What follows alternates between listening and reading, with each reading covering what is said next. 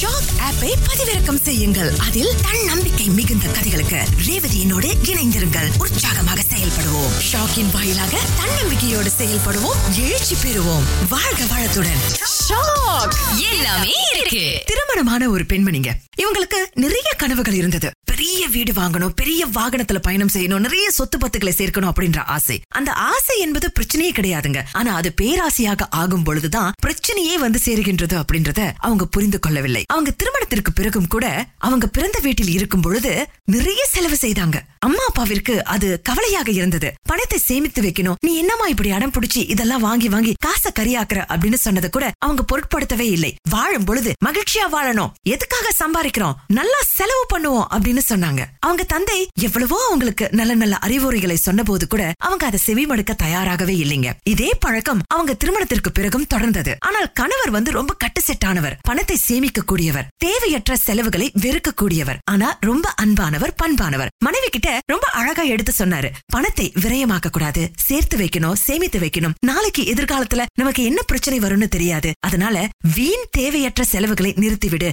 ஆடம்பர செலவு வேண்டாம் அப்படின்னு சொல்லிக்கிட்டே இருந்தாரு. ஆனா மனைவி நம்ம ஆசைப்பட்டதை வாங்கிக்கிறது என்ன தப்பா? நான் கனவு கண்ட பெரிய வீட்டை தான் வாங்கி கொடுக்கல பெரிய வாகனத்துல தான் போக முடியல எதையாவது செய்யறேன்னு அப்படின்னு எதையாவது ஒரு செலவு செய்துகிட்டே இருந்தாங்க. இப்படியாக வாழ்க்கை ஓடிக்கொண்டிருந்தது. கணவர் ஏதோ ஒரு வகையில பணத்தை சேர்த்து வைத்துட்டு இருந்தாருங்க. ஆனா மனைவி அவர் சொல்ல கேக்குறதே இல்ல பணத்தை கரியாக்கிக்கிட்டே இருந்தாங்க.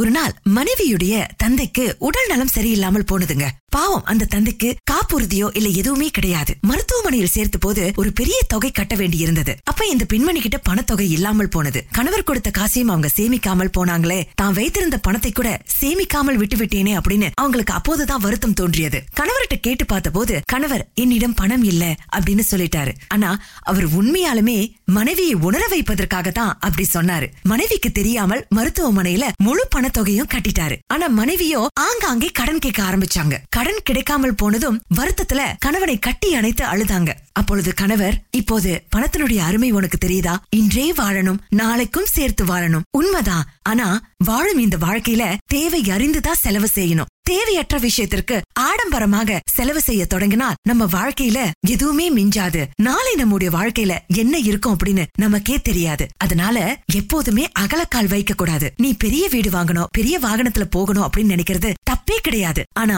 விரலுக்கேத்த வீக்கம் என்பதையும் நீ மறந்து விடக்கூடாது அப்படின்னு அறிவுரை சொன்னாரு. நிச்சயமாக ஒரு நாள் உழைத்து உனக்கு விருப்பப்பட்டதை போல பெரிய வீடு பெரிய வாகனத்தில் நம்ம செல்லுவோம். ஆனா இப்ப நம்ம இருக்கிற வீடு கூட சின்னதாக இருந்தாலும் அதில் நம்ம வாழும் பொழுது மனநிறைவாக இருக்கின்றது. தெய்வாதீனம் நிரம்பி இருக்கின்றது. அன்பு இருக்கின்றது. ஒற்றுமை நிரம்பி இருக்கின்றது. எனவே இருப்பதை கொண்டு நிறைவாக வாழ்வோம் அப்படின்னு சொன்னோன மனைவி அவங்க தவற உணர்ந்தாங்க. அன்று முதல் பணத்தை சேமித்து வைத்தாங்க. தேவையானதை மட்டுமே வாங்கினாங்க. ஆனா அதில் அர்த்தம் பொதிந்திருப்பதை உணர்ந்தாங்க. இப்ப அவங்களுடைய வாழ்க்கை மகிழ்ச்சியாக இருந்தது. மற்றவங்க ஆடம்பர செலவு செய்யறாங்க அவங்க கிட்ட இருக்கு. நம்மிடமும் இது இருக்கணும் அப்படின்ற அந்த புத்தியை விட்டுவிட்டு நிம்மதியான சந்தோஷமான ஆரோக்கியமான வாழ்க்கை தான் மிக முக்கியம் என்பதை உணர்ந்தாங்க. ஆமாங்க. நம்ம வாழ்க்கையில எது மிகப்பெரிய வெற்றி? அன்போட பாசத்தோட குடும்பத்தோட சந்தோஷமா பிரியாமல் உணர்வு பூர்வமான வாழ்க்கை வாழ்றதே ஒரு மிகப்பெரிய வெற்றிங்க. சொத்து பத்து வீடு காரு இதெல்லாம் வாங்குறது ரொம்ப நல்ல விஷயம்தான். ஆனா நம்முடைய தேவை உணர்வு உணர்ந்து நம்மகிட்ட இருக்கிற பணத்தை உணர்ந்து தான் நம்ம செலவு செய்யணும் இல்லையா? மற்றவர்கள் ஆடம்பரமாக இருக்கிறாங்கன்றதுக்காக நாமும் ஆடம்பரமாக இருக்கக்கூடாது.